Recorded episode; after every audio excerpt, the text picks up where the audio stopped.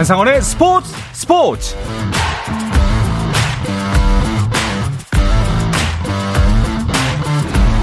스포츠가 있는 저녁 어떠신가요? 아나운서 한상원입니다. 오늘 하루 이슈들을 살펴보는 스포츠 타임라인으로 출발합니다.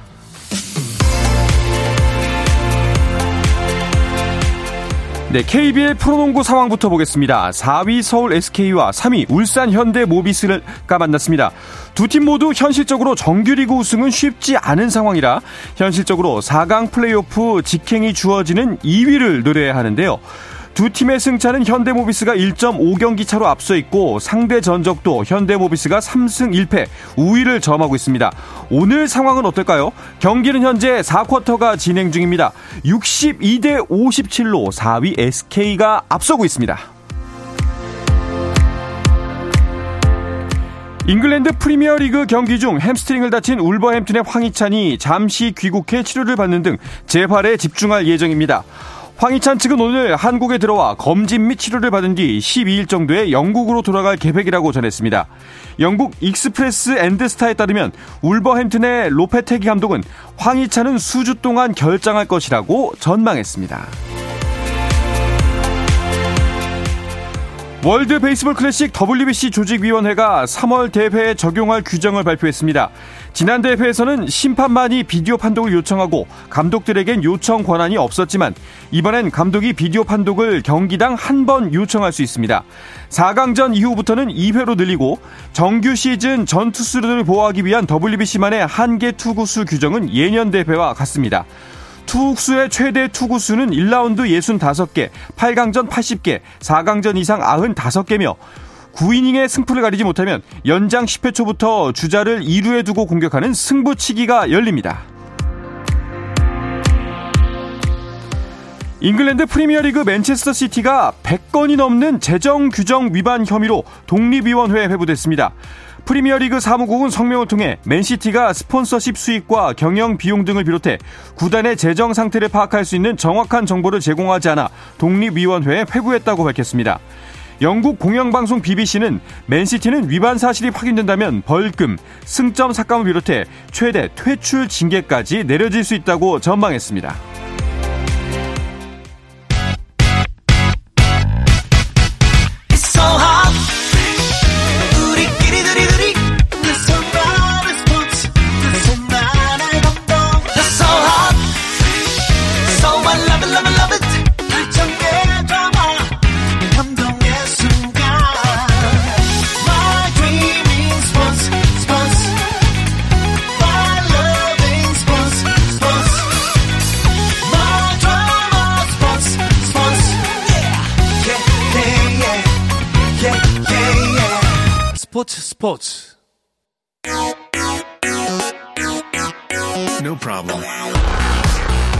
다양한 스포츠 이야기를 나누는 정 PD와 김 기자 시간입니다. 정현우 KBS 스포츠 PD 중앙일보의 김지한 기자와 함께합니다. 두 분 어서 오십시오. 안녕하세요. 안녕하십니까. 반갑습니다.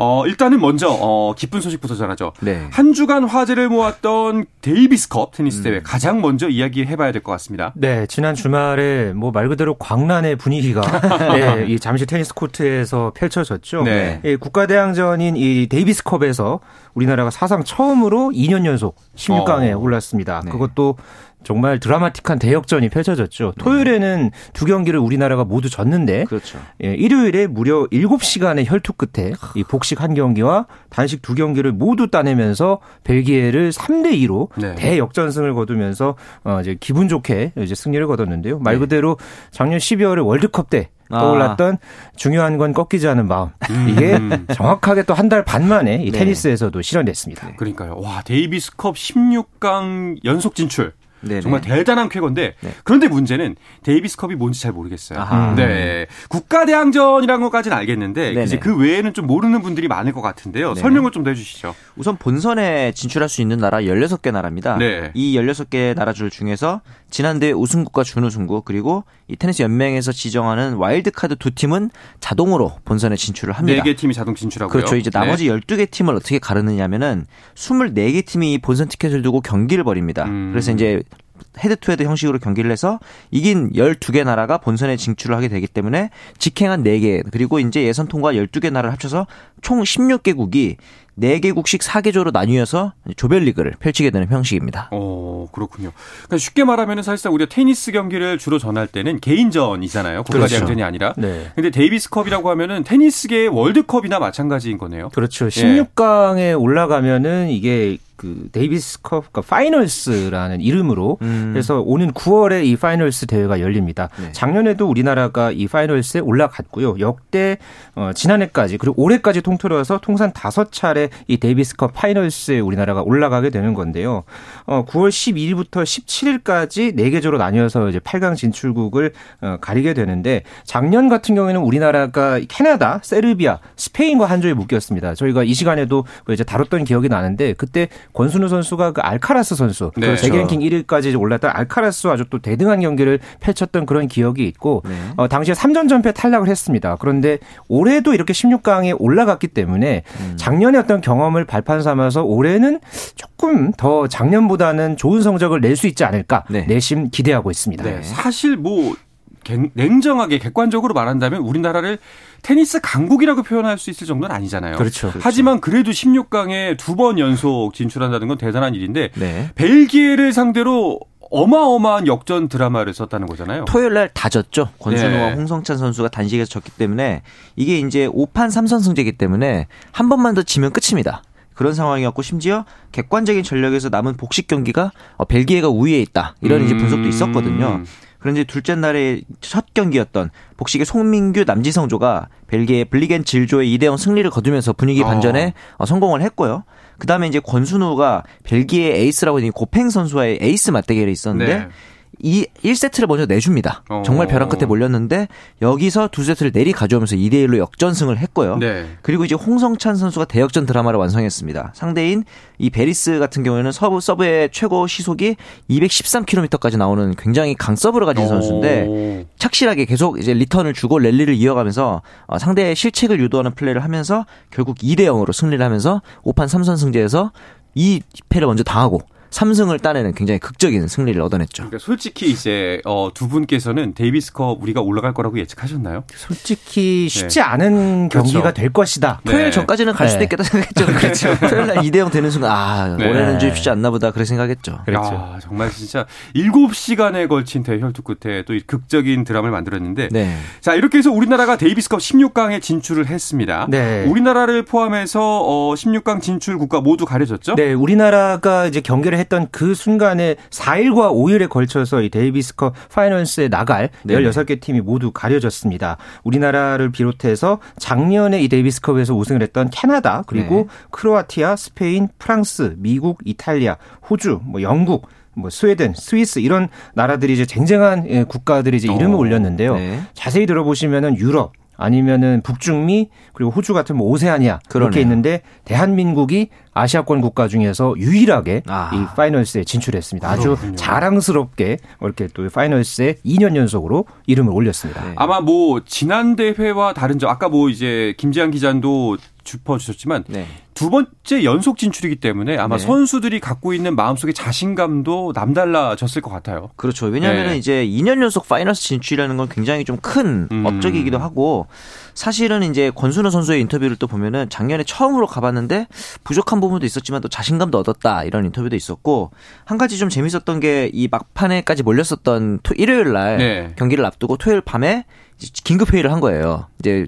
정말 벼랑 끝에 몰려서 어떻게 할까 했는데 우리가 0대 2로 지고 있긴 한데 오히려 드라마 쓰기엔 좋은 상황 아니냐 어. 이런 선수들의 멘트도 있었고 네. 이 권순우 선수가 형들한테 뭐라 그랬냐면은 송민규 남지성 선수한테 복식만 이겨달라. 그럼 내가 홍성찬을 주인공 성찬이를 주인공으로 만들어주기 위해서 어떻게든 고팽을 꺾을 것이다. 오. 굉장히 자신감 있는 멘트들이 있었습니다. 그러니까 그날 벨기에 선수들 경기하는 거 보니까 네. 그러니까 단식 이제 일요일 날 경기했던 선수들 상대 선수들을 보면은 네. 굉장히 신경질적인 맞아요. 반응을 많이 보였습니다. 음. 테니스에서 경기가 뜻대로 잘 안 풀리면은 선수들이 이제 멘탈이 크게 흔들리면서 그런 어떤 모습들을 경기 중에 계속해서 보여주거든요. 네. 그러니까 홍성찬 선수와 이제 경기를 했던 이제 뭐 상대 선수라든가 또 어, 권순우 선수가 또 상대를 했던 이 고팽 선수 모두 네네. 경기 중에 막 그 라켓을 막 집어 던지는 그런 어떤 모습도 있었고 음, 찡그리는 모습도 있었고 네네네. 그런 모습들을 보면서 우리 선수들이 그 집중력이 흔들리지 않아야 할 때 그걸 잘 잡고 가면서 어, 정말 귀중한 예, 이 세트를 따내고 또 이 승리를 따냈다는 어, 그런 부분도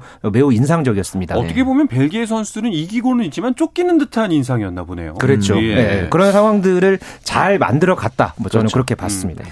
자, 하지만 그 이제 세계 16강 올라온 나라들의 몇몇 또 순위만 보더라도 사실 좀 만만치는 않습니다. 네. 우리나라의 전력이 음좀 떨어지는 건 사실이죠. 그렇죠. 음. 이 랭킹을 보면은 이제 당연히 뭐 1위인 크로아티아부터 시작해서 쭉 있는데 우리나라의 데이비스컵 랭킹이 22위입니다. 그렇습니다. 현재 있는 16강 어, 중에서는 14위, 14위이기 때문에 네. 아, 굉장히 좀 음. 낮은 랭킹이라고 볼수 있는데 이 데이비스컵의 역사를 보기에도 아시아권에 대해서는 굉장히 좀 뭐랄까 배타적이라고 할 수도 있는 네. 이 보니까 북중미가 33번 우승했고요. 유럽이 제일 많아서 47번 우승했고 오세아니아가 28번 우승했는데 아시아가 우승한 적은 단 한 번도 없습니다. 오. 그만큼 이 데이비스컵이 굉장히 약간은 어려운 무대인데 이 무대에서 과연 우리나라 선수들이 이번 대회에서는 어떤 모습을 보일지도 궁금해집니다. 뭐 이제 뭐 확고부동한 에이스 권순우 선수가 있고 사실 이럴 때마다 좀 아쉬운 게 이제 정현 선수가 음. 부상이 없고 건강했다면 어땠을까 하는 좀 그런 상상을 해보거든요. 그러니까 이번 그 현장에서도요 그 테니스계 관계자들이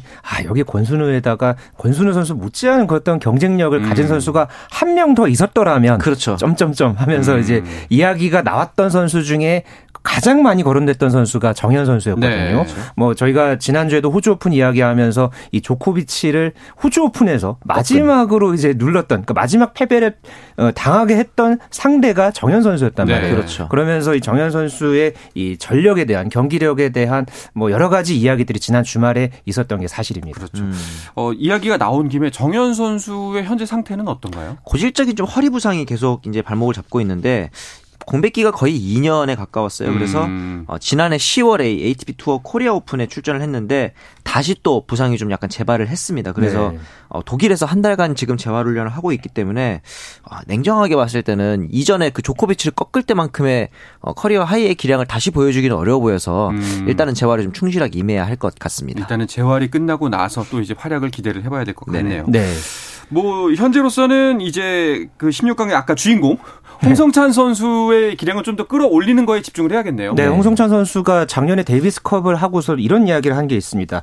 본인의 스타일이 최대한 많이 뛰면서 음. 실수하지 않고 상대를 지치게 하는 스타일이다. 네. 그러니까 그런 스타일을 이번 경기에서도 잘 보여줬거든요. 그러면서 중요한 승리를 가져오는데 기여를 했는데 어, 홍성찬 선수 본인도 이야기를 한 게 권순우처럼 한 방이 있어야 한다라는 이야기를 했습니다. 음. 그러니까 백유권 선수들과의 경기를 조금 더 많이 치르면서 어, 더 공격적인 그런 어떤 플레이를 펼치는 게 중요하겠고요.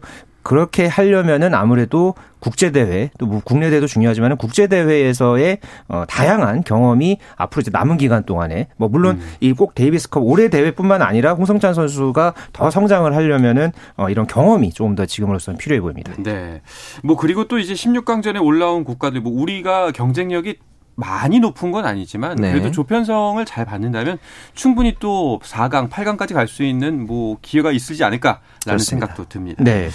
자, 또 다른 스포츠계 이슈를 짚어볼까요? 어, 다른 소식 중에 쇼트트랙 월드컵 소식이 많았죠? 그렇죠. 이 쇼트트랙의 월드컵이 5차 월드컵이 열렸는데 최민정 선수가 1500m에서 금메달을 땄고요. 혼성계주에서는 동메달을 땄고 박지원과 김길리 선수가 월드컵 1500m에서 남녀 동반으로 이제 금메달을 따냈는데 이 박지원 선수 같은 경우에는 남자 1500m 2차 레이스에서 이 싱키 크네흐트 네덜란드 선수죠. 이 선수랑 박빙으로 이제 가고 있었는데 마지막에 그 결승선 앞에서 오랜만에 보는 발레미기 소위 말해서 네, 날레미기를 통해서 네. 비디오 판도까지 갔습니다. 그래서 오. 비디오 판도 끝에 우승을 또 확정 지었습니다. 박지원 선수의 이름이 계속해서 오르락 내리락 하고 있어요. 네, 네. 박지원 선수가 지금 이 추세라면요. 올해부터 이 쇼트트랙 월드컵부터 이 국제빙상연맹이 네. 이 크리스털로 제작된 그렇죠. 이 트로피를 그러니까 종합 1위를 한 선수에게 이걸 수여하기로 했습니다. 네. 그래서 이 세부 종목 구분 없이 남녀 최고의 선수 한 명에게 어, 이 영예를 이제 안기기로 그렇죠. 이렇게 결정을 했는데 현재 월드컵 종합 종합 랭킹에서 네. 박지원 선수가 868점의 기록을 하고 있습니다. 네. 그러니까 2위에 있는 홍경환 선수가 634점이니까 뭐 거의 지금 이 박지원 선수가 이제 남은 한 개 대회에서 뭐큰 문제만 없다면은 음. 이 종합 1위를 차지할 것으로 어, 기대가 되고 있고요. 박지원 선수 본인도 이 트로피에 굉장한 의욕을 드러낸 게 네. 방에 트로피를 놓을 공간을 이미 마련했다. 아. 네. 이렇게 이야기를 하면서 아주 강한 의혹을 드러냈거든요. 네. 사실 박지원 선수가 그 전에 2015-16 시즌서부터 이제 꾸준한 국가, 국가 대표를 하기는 했는데 네. 아쉽게 이 평창 올림픽 그리고 음. 지난 이 베이징 동계 올림픽 때는 이 국가대표에 들지 못했었죠. 네. 말 그대로 한풀이 시즌을 음. 어, 이번 시즌에 지금 말 그대로 보내고 있습니다. 네. 그 빈자리 꼭 채워지기를 예, 네. 응원하겠습니다. 자 그리고 마냥 또 이제 축하하거나 기뻐할 수 없는 소식이 이게 중국으로 귀한 구 이묘준, 네네. 현 린샤오진 선수의 메달 소식도 있었네요. 그렇죠. 네. 남자 500m에서 이제 중국 국가대표가 처음 따는 개인전 금메달이고요. 그다음에 남자 5000m 계주에서도 마지막 투자로 뛰면서 이제 중국의 우승을 또 이끌기도 했습니다. 그렇네요. 뭐 좋은 성적을 냈다고 해서 이게 좋아 좋아해야 할지 뭐 이제 화려하기도 뭐하고 네. 네. 여러모로 좀 그렇네요. 네. 자 그리고 또 한 가지 소식이 이제 한창 논란이 됐었던 빅토르한 전 중국 대표팀 코치가 그 최근 성남시청 빙상팀 코치직에 지원을 했지만 이제 뭐 해당되지는 않았다라는 소식 전해드렸는데 네. 이 당시에 불거졌던 논란 중에 하나가 그 올림픽 메달 연금 수령 논란이 있었습니다. 네. 여기에 대해서 직접 해명을 했다고 하나요? 네, 앞서서 이 빙상 지도자 연맹 측에서 이제 빅토르한 전 코치와 관련해서 뭐 좀 논란에 대한 이야기를 이제 주장을 이제 한 내용 중에 하나가요. 이 귀화 직전에 연금을 일시불로 일시불로 음. 받아간 사실이 추후 드러났다. 어, 이렇게 주장을 했습니다. 여기에 대해서 빅토르 안 전 코치가 오늘 본인의 이 소셜 미디어를 통해서 어, 해명을 했는데요. 네. 어, 당시에 어, 이제 이런 귀화 과정과 관련한 네. 그런 이제 이야기를 언급을 하면서 수령했던 일시금을 돌려드리는 게 맞다고 판단해서 당시에 이 심장 수술이 필요한 아이와 재활 그리고 여기 치료가 필요한 후배 선수에게 전액 기부했다 음. 어, 이렇게 해명을 했습니다. 네네. 그리고 음. 귀화 관련해서도 뭐 절차대로 진행했다 음. 이렇게 이제 이야기를 하면서 앞으로 여러 비판을 겸허히 수, 용하고 네. 오해들이 쌓이지 않게 최대한 목소리를 내도록 노력하겠다 음. 이렇게 강조하면서 오늘 이제 각종 그런 어떤 어, 논란에 대한 그런 반박문을 또 본인의 SNS에 올렸습니다. 그렇군요. 뭐 크게 궁금하진 않습니다만 이제 네. 빅토르한 네. 코치는 이제 어디로 가야 할까요? 뭐 러시아에서 다시 돌아오라라는 뭐 이야기도 있다고 하던데요. 그렇죠. 이제 러시아 언론에서는 왜 한국이 안현수를 지금 필요로 하지 않는데 빅토르 안으로서 음. 러시아로서 음. 다시 돌아와서 어, 러시아 대표팀을 위해서 뛰지 않는가 이런 식의 이제 약간 구애 섞인 기사도 나오고 있는 상황이기 때문에 음. 거치가 주목되는 상황입니다. 알겠습니다. 뭐 쇼트트랙은 여러모로 참 뉴스가 많구나 하는 네. 생각을 하면서 다음 이야기로 넘어볼까 합니다. 네. 자 배구 소식을 살펴볼 차례인데요. 이 이야기는 잠시 쉬었다가 와서 다시 나누겠습니다.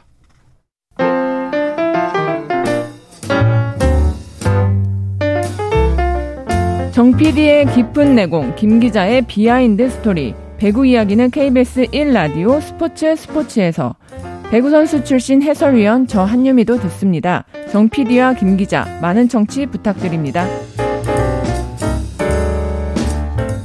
이 한유미 위원의 그 브리지를 들을 때마다 늘 생각나는 게 한유미 위원이 분명히 둘 중에 한 사람은 싫어한다. 라는 생각이. 목소리의 톤. 네, 네, 목소리의 톤이 분명히 한 사람한테는 이야기를 하고 싶지 않구나. 아, 찔립니다. 강하게 네. 느꼈습니다.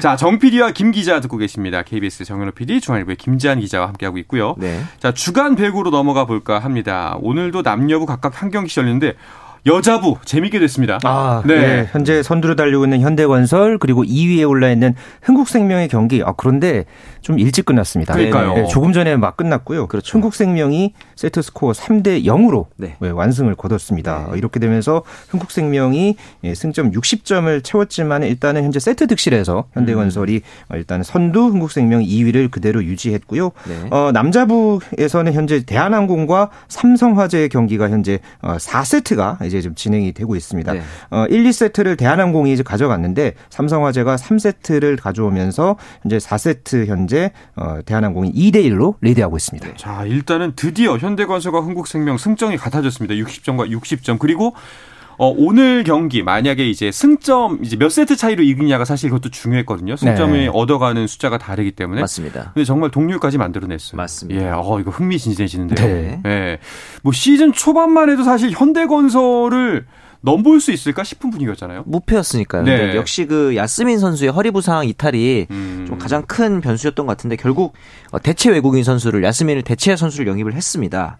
이제 대체 외국인 선수로 들어온 선수는 이번에 몬타뇨라는 선수인데 콜롬비아 국가대표 출신에다가 스위스 리그에서 두 차례나 득점왕을 취재했던 선수기도 하거든요. 음. 아마도 빠르면 10일에 열리는 페퍼저축은행과의 경기에서도 먼저 어, 투입되지 않을까라고 이제 생각을 하고 있는데 이 몬타뉴 선수의 특징이 굉장히 스피드한 배구를 잘하고 네. 그다음에 이제 넓은 시야를 가지고 있다는 점이 장점이기 때문에 어, 굉장히 조직적인 현대건설의 배구와 잘 어울릴 수 있을지 이 부분이 좀 주목됩니다. 이 부분도 이제 후반기 최 이제 막바지에 좀 많은 변수가 될 것 같네요. 네. 자 일단은 어, 현대건설과 흥국생명, 흥국생명이 세트스코어 3대 0으로 이기면서 네. 승점은 같아졌지만 아직까지 1위는 현대건설이고요.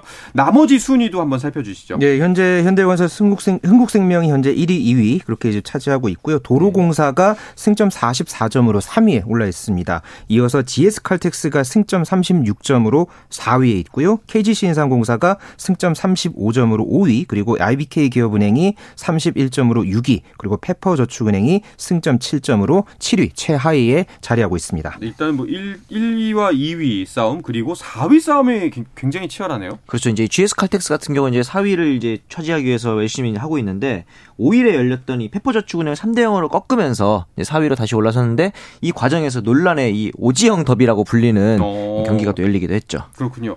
그러니까 뭐 이제 GS 칼텍스 경기에는 오지영 선수가 못 뛴다라는 게 이거죠. 네, 그러니까 이게 그 전에 오지영 선수가 GS 칼텍스에서 페퍼저축은행으로 옮기는 과정에서 네. 이 계약에 좀 문제가 있다는 음... 그런 어떤 상황이 이제 논란이 됐었죠. 네. 그러니까 어, 해당 트레이드를 이제 한국 배구 연맹이 이제 당시에 승인, 승인을 했는데 어, 전 소속 팀에 이제 경기에 이제 출전하지 못하게 했던 네. 그런 이제 계약 조항 때문에 불공정 논란이 제기가 됐습니다. 이거와 네. 관련해서 문화체육관광부에다가 또 이제 이 배구 연맹에서 어, 유권 해석을 요청을 했고 네. 문체부가 또 이게 해당 트레이드가 문제의 소지가 있다 아하. 이렇게 지금 하면서 권, 개선 사항을 마련하라 이렇게 권고를 했습니다.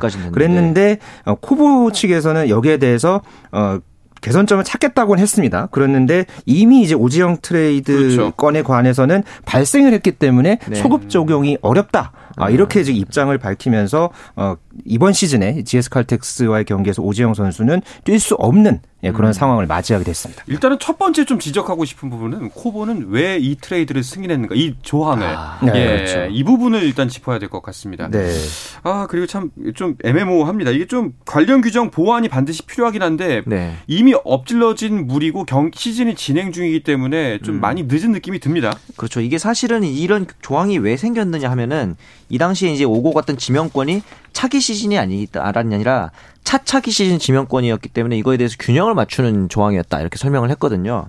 근데 사실은 이렇게 선수를 출전하지 못하게 하면 당연히 어, 출전 수당이라든가 이런 문제들이 있기 때문에 선수의 어, 기본권 침해다라는 음. 이제 비난의 목소리가 가장 크기 때문에 사실은 이런 부분에 대해서도 코보가 조금 더 알아보고 승인할 것인지 아닐지를 확실하게 어, 판단을 내려줬으면 좋지 않았을까라는 생각은 듭니다. 어쨌든 음. 이 상황에 대해서 오지영 선수는 이 GS 칼텍스전에 뛰지 못하면서 네. 이세 경기에 이제 못 뛰게 되죠. 맞아요. 이렇게 경기를 못 뛰게 되면은 FA 자격과도 이게 연계가 아, 됩니다. 그렇죠. 네, 그리고 네. 뭐 물론 기록 경쟁도 있지만은 나중에 FA와 관련해서 이게 좀 손해를 볼 수밖에 없는 그런 어떤 상황이고요. 그렇죠. 또 이 국가대표 출신 리베로죠. 그러면서 음.